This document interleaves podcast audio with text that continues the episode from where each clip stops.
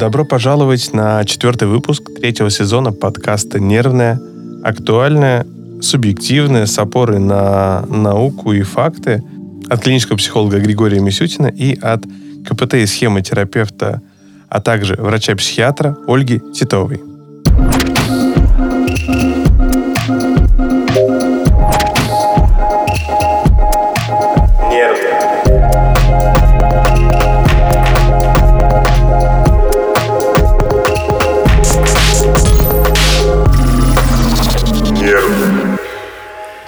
Здравствуйте. Спасибо за приглашение. Очень рада сегодня здесь быть. Спасибо за ответ на приглашение, потому что приглашение — это пол дела, даже четверть. А вот ответ на приглашение, положительный ответ, еще и дойти, еще записаться, вот это вот и есть полное дело, которое мы сегодня и совершаем. Ну, еще монтаж, конечно, там еще выложить там кучу маленьких важных задач, э, которые предстоят. А о чем сегодня мы поговорим? В такое время хочется, конечно, поговорить о карьерной траектории, о том, что, в принципе, меня давно интересует, и, наверное, именно о том, э, в чем здесь может быть полезна психотерапия. Ну, звучит очень необычно. Да, потому что мы больше привыкли работать как-то с клиническими запросами в первую очередь, да, с тревожными расстройствами, с депрессивными расстройствами, с расстройствами личности, но не все сложности описываются именно клиникой и достигают ее масштабов. При этом вполне могут быть некоторые барьеры, которые мешают здесь продвигаться вперед и которые нуждаются именно в первую очередь в психотерапии.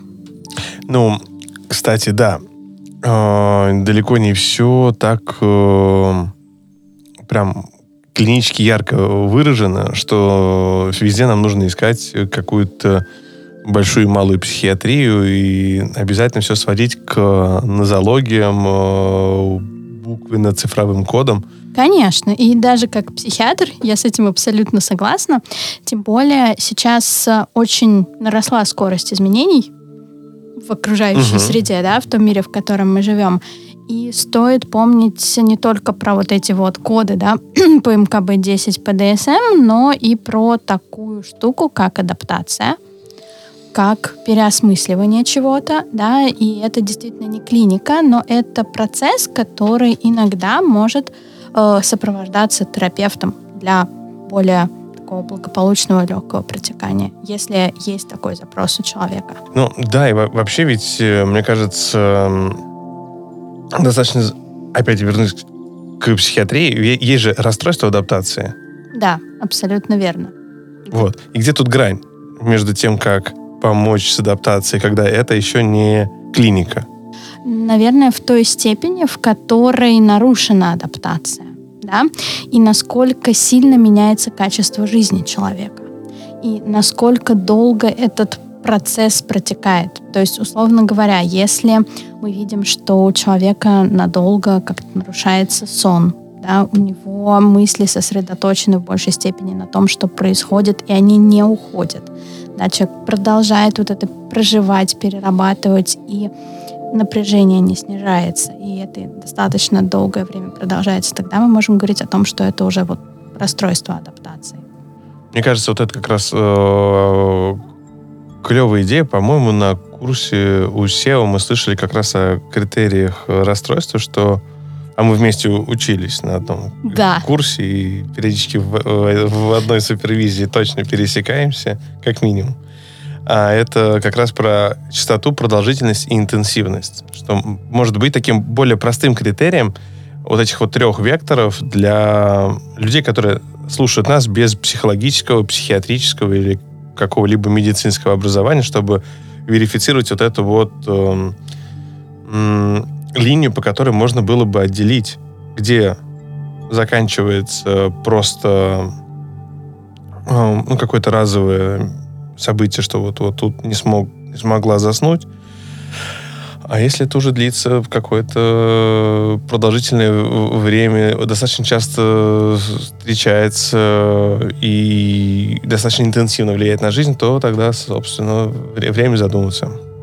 Абсолютно верно. И тут еще можно разделить э, на условный срок, допустим, две недели, если угу. есть еще снижение настроения. Если мы кроме сна, кроме какой-то тревоги, видим что-то связанное с настроением, да, что оно снизилось, появились какие-то мысли об усталости от всего, да, если э, радость уходит, нет тех моментов, которые раньше приносили радость, они вроде как есть, но сейчас нет эмоций, то тогда мы можем говорить о том, что тут еще и депрессивный эпизод наложился, если это больше двух недель.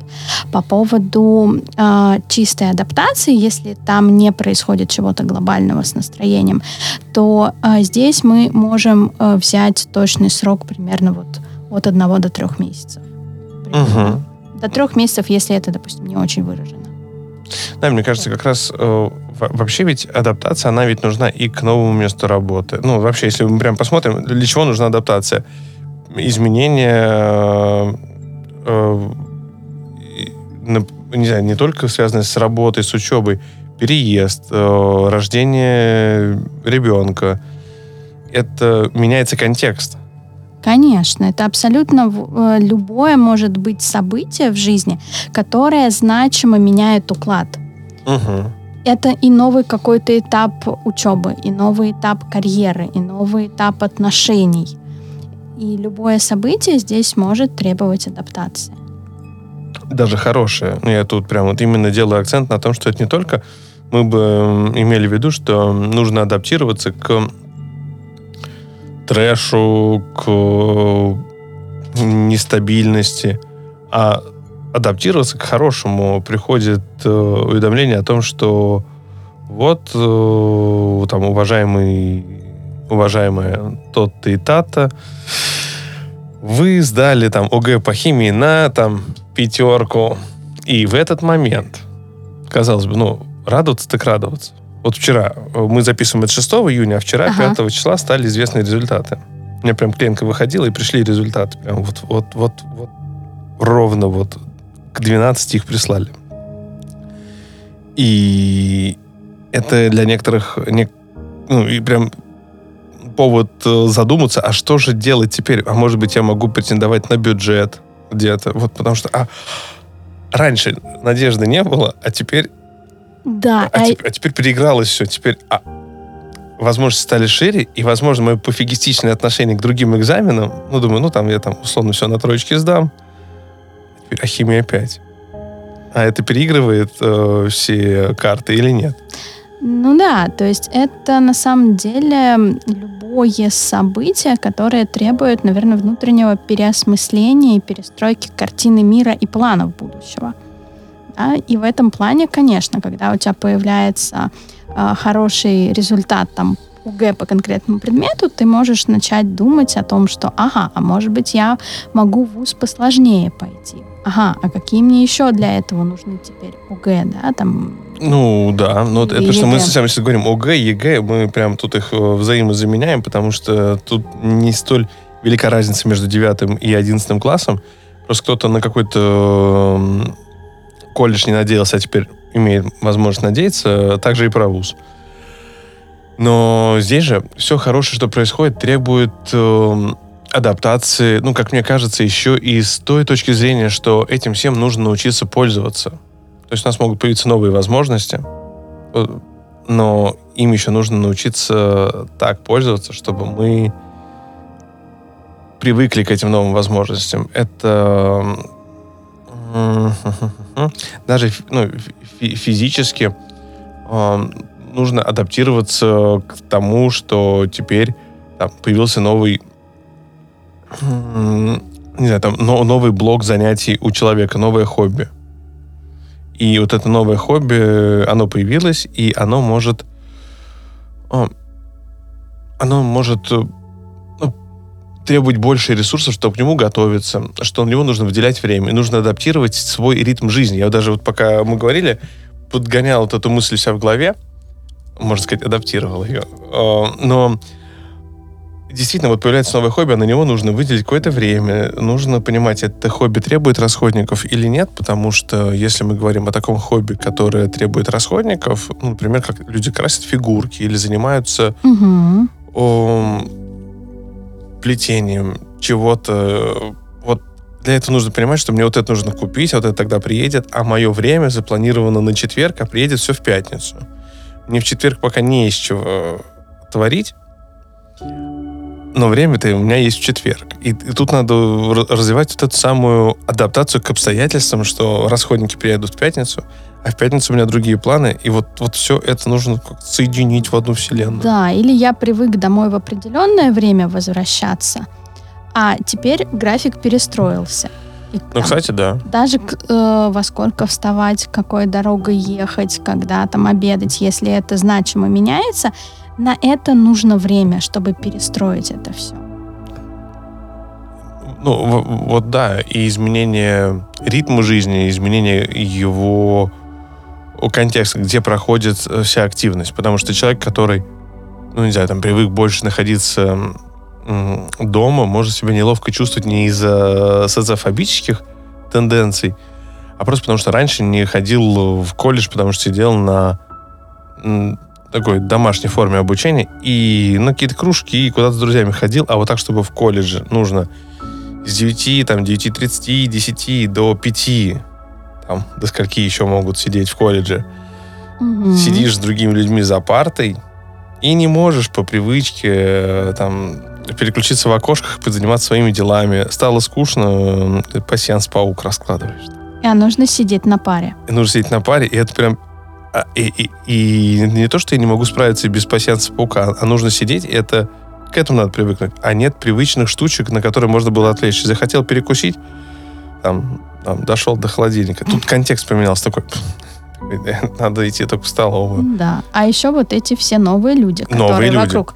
Нужно э, с ними познакомиться, посмотреть, кто это, да, новая какой, еда, какой коллектив и но, новая еда. Но, новые вообще запахи, но вот вот другие стулья, это прям мы сейчас, конечно, кажется, что прям так прям преувеличиваем все, но на самом деле ко всему новому нужно привыкать.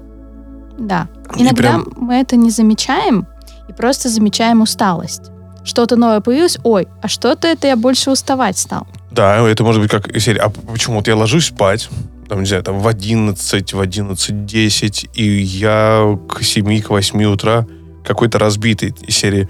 А что же, как так получается? Типа из серии, я же поспал нужное количество времени. Вот раньше я вообще там с часу до пяти спал, и вот, вот как лучше себя чувствовал по утрам. Как так случилось, что сегодня с 11 до 8 я спал и чувствую себя плохо? И надо посмотреть, что происходило, потому что когда мы спали с часа до пяти, мы как раз э, очень беспощадно брали кредит у своей э, ну, не знаю, там, нервной системы у всего организма в целом, наша адаптация по способностям ухудшалась, ухудшалась. И вот этот восстановительный период с 11 до 8 не сработал только потому, что у нас там много всего еще в жизни может происходить. Мы там с кем-то расстаемся, с кем-то начинаем встречаться, появляются новые хобби.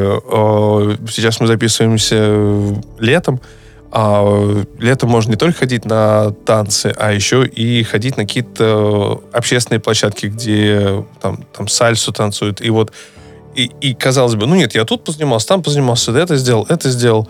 И мы замечаем, как много мы переделаем, как мы депривировали сон, забывали покормить себя вовремя. А потом, как так получилось, что я такой прям без сил. Да, и это воспринимается как само собой разумеющееся, что я сделал то, то, то, я вот пошел в новое место, я пообщался с новыми людьми, ну, так же и должно быть. Ну, и... звучит очень логично. Да, звучит, во-первых, логично, во-вторых, супер привычно и супер правильно, да, ну, нужно куда-то двигаться. А при этом часто действительно вот э, этой адаптации не уделяется достаточно времени и места. И она выпадает ну, из да. фокуса внимания. Да, и как раз э, тут мы можем подойти к тому, что как вообще заметить, что с адаптацией что-то вот не так. Какие-то красные флажочки, что адаптация нуждается в заботе. Ну, как, так же, как вот телефон я оставил на зарядку. Телефон нуждается в заботе. По-разному можно расценивать зарядку. Конечно, я его заряжаю, чтобы использовать. Но э, если мы говорим про заботу о себе и про э, свои способности к адаптации, то было бы хорошо понимать, а что, что вообще с ними происходит. И тут, э, говоря про знаки, э, мы можем начать, наверное, с тела, с того, что, может быть, кому-то уловить проще. Э, первое — это сон. Да, что с ним происходит. А, либо он нарушается в сторону сложностей засыпаний разных ранних пробуждений, да, которые могут быть как посреди ночи, так и, допустим, человек проснулся в 5 утра, потом не может уснуть. А также это может быть, наоборот, усталость и необходимость в большем времени на сон.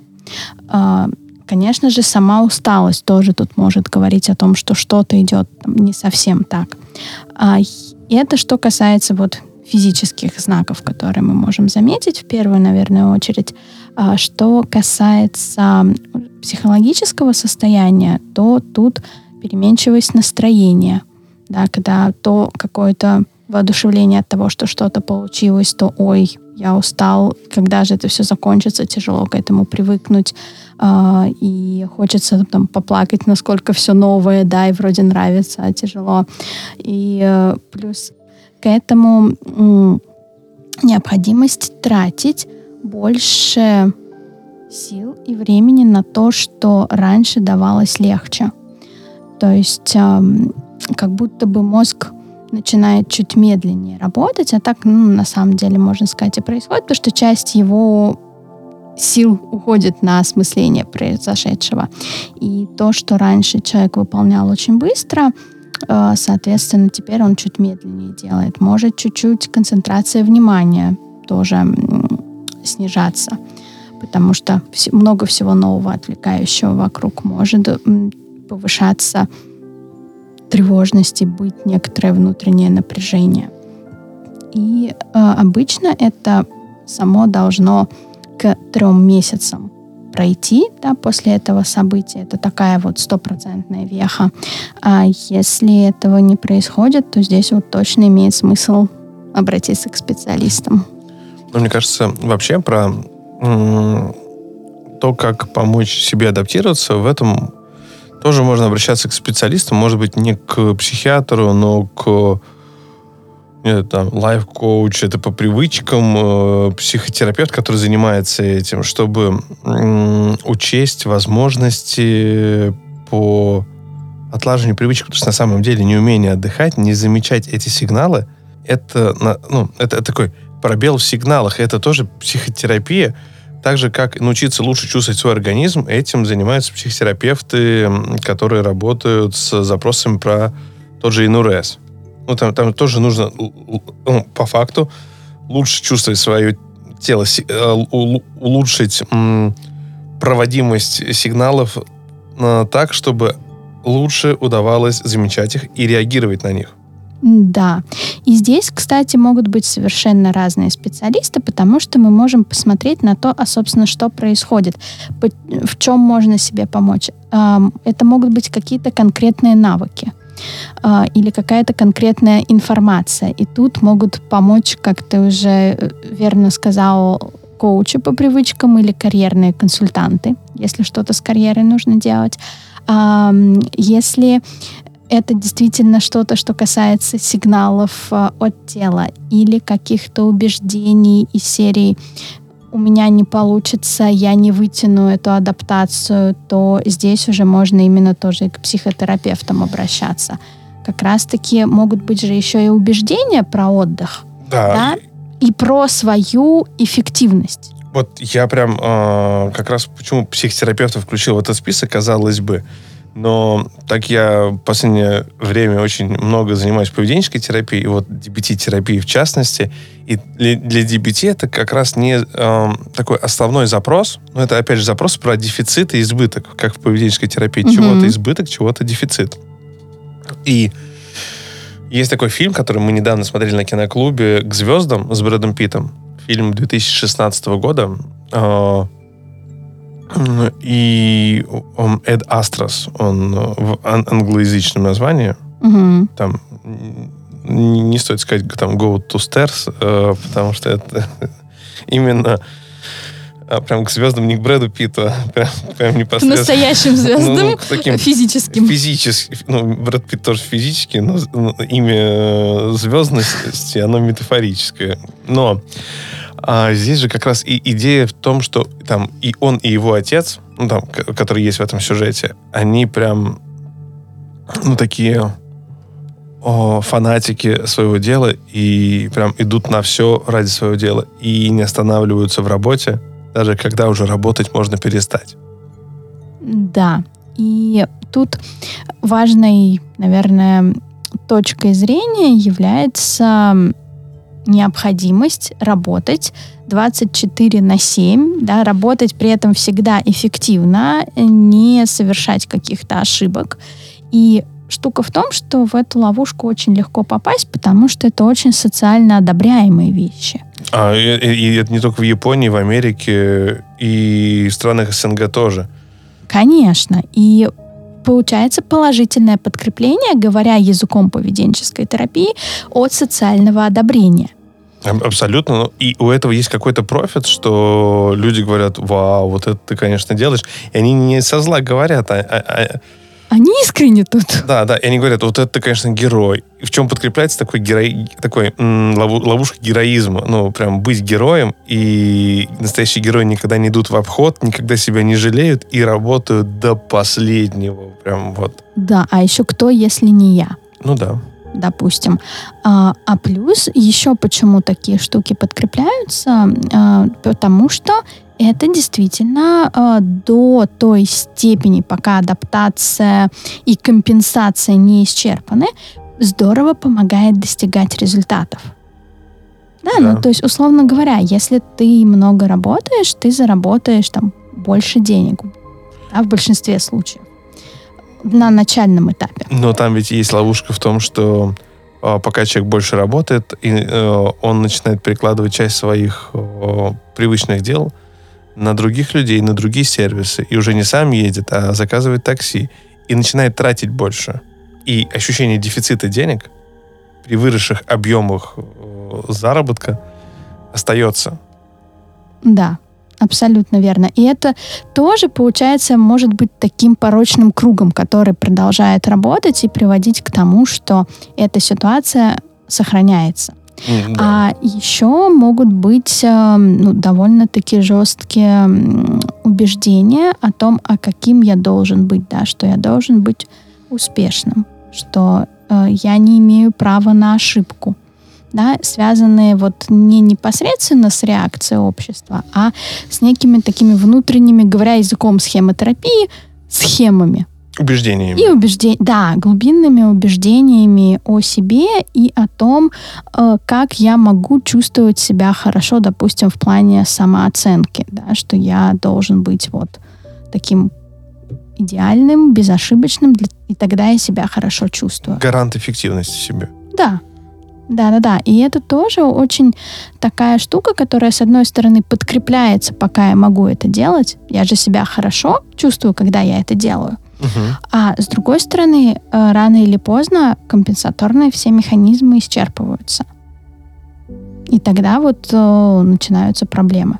И вот именно здесь, вот в таких моментах, в таких случаях, э, очень даже может быть полезна работа именно с психотерапевтом. Да, и это как раз про то, что, э, наверное, одна из рекомендаций, которая может э, прозвучать, это быть внимательнее к своему опыту жизни. Как вы, те, кто нас слышите и слушаете, эм, живете, обратите внимание, как прошел мой день. Вообще, что я вчера делал, делала, что со мной происходило. Возможно, мы заканчивали какое-то неэффективное общение, и эта неэффективная коммуникация съела сильно много от наших ресурсов. Да, это то, что называется моим любимым словом осознанность. Осознанность к тому, что происходит вокруг меня и внутри меня, к тому, как я себя чувствую, как я живу. Да, и это как раз про то, что мы можем попробовать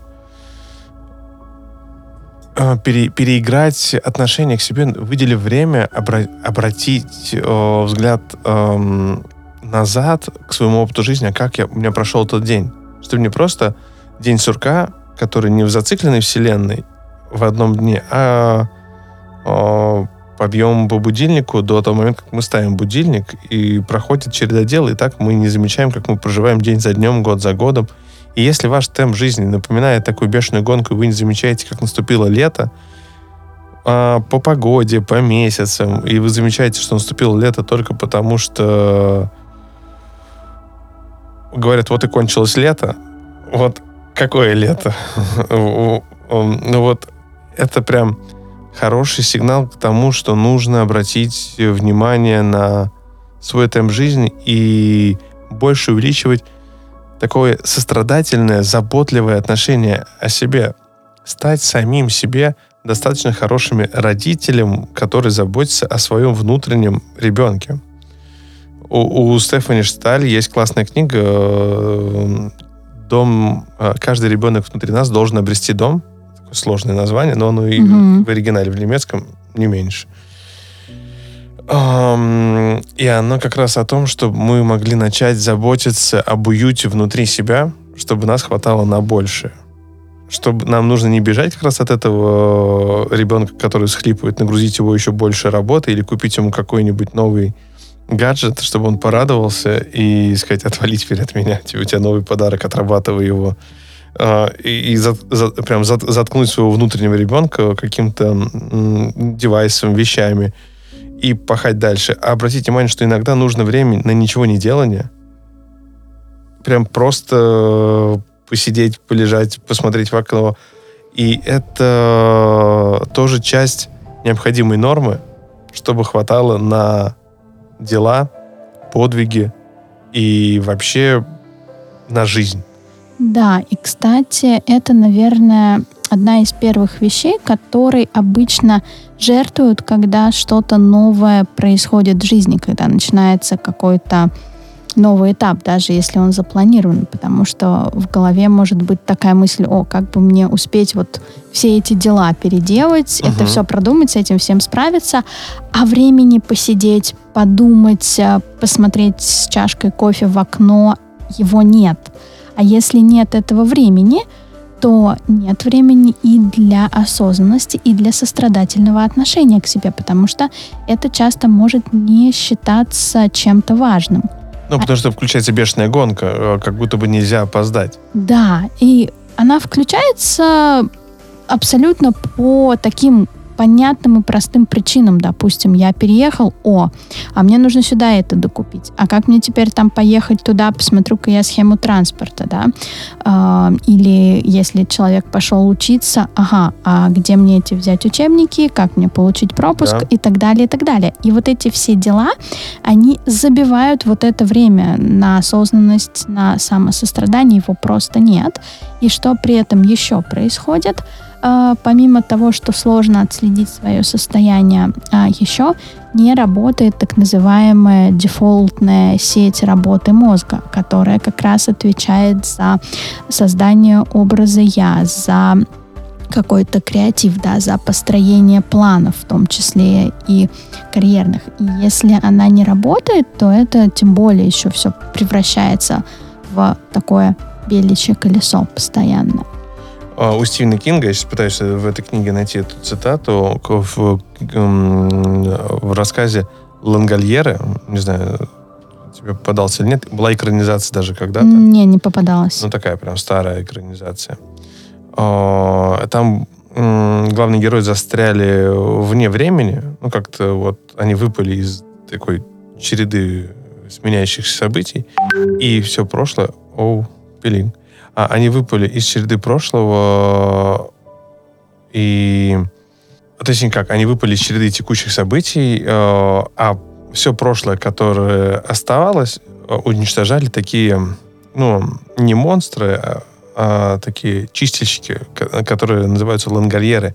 И у одного из героев, бизнесмена, э, была прям паника, почему они застряли и не могут вернуться в текущее время, потому что для него эти лангольеры были не просто каким-то абстрактным состоянием. Он первый из этой компании знал, что эти монстры есть, потому что ему, ему его отец говорил, эм, эм, следующее. О, мой отец говорил, что лангольеров тысячи, и никак не меньше, потому что миллионы плохих мальчиков и девочек носятся по миру. Так он всегда говорил. Мой отец не видел ни одного ребенка, который бежал.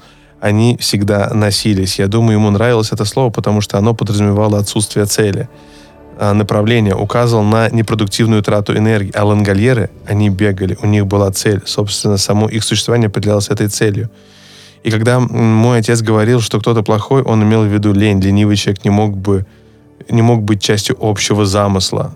Ни в коем разе. В моем доме э, или ты участвовал в общем замысле, или увиливал от работы. Хуже этого просто ничего не могло быть. Убийство считалось мелким грехом в сравнении с увиливанием от работы. Если ты не часть общего замысла, говорил он, лангольеры обязательно придут и разберутся с тобой. Ну и там еще могу много доставать там огромный монолог. Отличный пример формирования разных э, глубинных убеждений и жестких схем. Да, да, да. А, а, в э, киноадаптации там прям показан такой мужчина в возрасте, который прям маленькому ребенку вот это прям вот таким крупным планом говорит. Угу. А, вот. И мне кажется, вот это как раз э, мы когда-то научились у кого-то, даже если мы подхватили эту идею как такой некоторый психовирус, ну, научиться злоупотреблять своими ресурсами, и тем самым мы увеличиваем вероятность, что выпадем из адаптации. А поводов выпасть из адаптации много. Можно прибегать к разному проблемному поведению. Там, следить за соцсетями бывших партнеров. Там, там полно на что мы можем так активно потратиться. Но очень важно, э, чтобы мы понимали, осознанно ли мы тратим э, эту энергию. То есть мы точно подписываемся на то, на что готовы были бы подписать нашего лучшего друга подругу. Э, что пусть наш лучший друг подруга потратит энергию, следя за соцсетями бывшего бывшей. Точно ли? Мы точно бы заставили бы его работать и не, и не уходить домой, и не пообедать даже, и не поспать, а вот еще сделать какое-то дело. Да. Прям вот так э, тыкали бы в спину острым карандашом кахинор и так прям такой, иди работай. И что интересно, к другу подруге вот это вот самосострадание включить часто намного проще, чем к себе. И отличная техника, чтобы заметить, а что с ним происходит. Но что еще, да, а, тут может быть, вот ты говорил про то, как люди себя подгоняют, еще же про адаптацию могут быть разные убеждения. Из серии «я не должен давать себе слишком много времени на нее. Я должен быстро снова стать активным, суперэффективным и так далее. Я почему вот эту цитату искал э, в телефоне, потому что она прям как раз... Э, э, потому что здесь как раз про такой вот э, достаточно э, такой э, прям ну такой и уровень убеждений прям то что прям постоянно действует угроза, и нужно быть постоянно в режиме отражения угрозы. Потому что вот эти лангольеры, у них всегда есть цель, они всегда тебя нагонят. Если ты вдруг лишился цели, нужно постоянно себе ставить цель, нельзя выдохнуть. Угу. Прям специально. Иногда я случайно выдыхаю в микрофон, но сейчас я специально это сделал. Вот так выдохнуть, чтобы прям вот почувствовать, все, вот прям вот сейчас можно ничего не делать. Сегодня можно просто выйти из дома и погулять э, по парку или не гулять по парку. И это не только нужно дома убираться, только и уборка нужна, но и время на ничего не делание. Угу. И понимание того, что да, у меня сейчас новый сложный период, но на сегодня я для этого сделал достаточно. Я могу пойти подышать э, свежим воздухом, да, а не стараться сделать все и сразу и не требовать от себя, чтобы этого времени на адаптацию не было, а только включенность, только э, действие. Здесь важно, чтобы была возможность, когда понимаешь, что на сегодня ты сделал достаточно, просто выйти, прогуляться, подышать воздухом и не быть постоянно включенным, постоянно действующим, безошибочно действующим, не дающим себе времени на адаптацию, потому что это процесс, он неизбежно будет. Ну, и прям как раз э, позаботьтесь о себе. Вот сейчас прям на завершение, что хочешь сказать, прям позаботьтесь о себе. Найдите 5, 5 минут на то, чтобы заварить себе чашечку кофе, поставить себе какой-то, может быть, микропаузу в делах. Вот сегодня такой микропаузы было, что мы начали не ровно в 11, а в 11.10, потому что еще понимал, что у меня есть пара дел, я даже чашку кофе себе не заварю потому что вот прям вот буду суетиться. Это такая маленькая забота. Но вот я этому стараюсь следовать, потому что я именно тот человек, который может лечь в 11 и не выспаться, потому что там месяцами э, депривировал сон, э, еще пытается готовиться к заплывам, а еще пытается еще чего делать. Такой, что мне так все болит тело, такой вообще мозг туго соображает. Надо больше кофе, надо больше спорта, чтобы там как-то разогнать организм. Такой организм, нет, пожалуйста, не надо, не надо, пощади. Вот такой, что, что за писк такой? Писк надо, чтобы как, прижать такое так. Больше нагрузки, чтобы вообще никакого писка не было.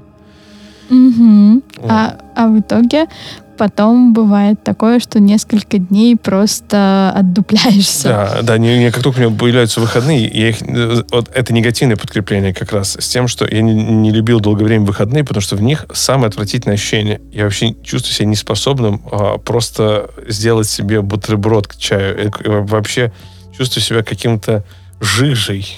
Я и стал жижей. Э, такой, поэтому выходной это как такой, что меня как будто наказывать будто такой. Я лучше поработаю. Вот когда надо работать, я собрался сразу, и все. А когда мне выходной, такой, я жижа. Ну, кстати, у меня это было очень здорово заметно, когда были все эти карантины ковидные, да, потому uh-huh. что у меня до этого было много очной нагрузки, это бег, это едешь туда-сюда, пятое, десятое, а потом э, это перешло и в онлайн и нагрузка стала э, не такая ритмичная. И я поняла, что после этого действительно некоторые дни ты просто жижа, да.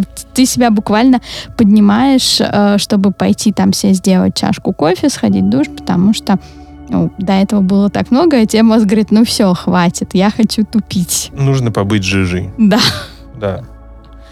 Э, поэтому вообще, если вдруг появляется это ощущение, значит, что нужно как-то брать больше пауз в делах и в другие дни. Да. И вообще, если самим сложно с этим, нормально, что нужен адекватный специалист, который с этим ну, адекватными способами поможет. Там вот не просто все сделает за вас, перенаправив энергию, а вот ну, прям вот эм, поможет вам научиться выстраивать это самостоятельно, чтобы вы не опирались на какие-то абстрактные или чужие костыли, чтобы вы могли построить всегда свое поведение сами. Да, с заботой о себе, осознанностью и самосостраданием. А на этой прекрасной ноте мы прощаемся с вами. И с вами были Ольга Титова и Григорий Мисютин. Спасибо большое. До новых встреч. До свидания. До свидания. Нервы.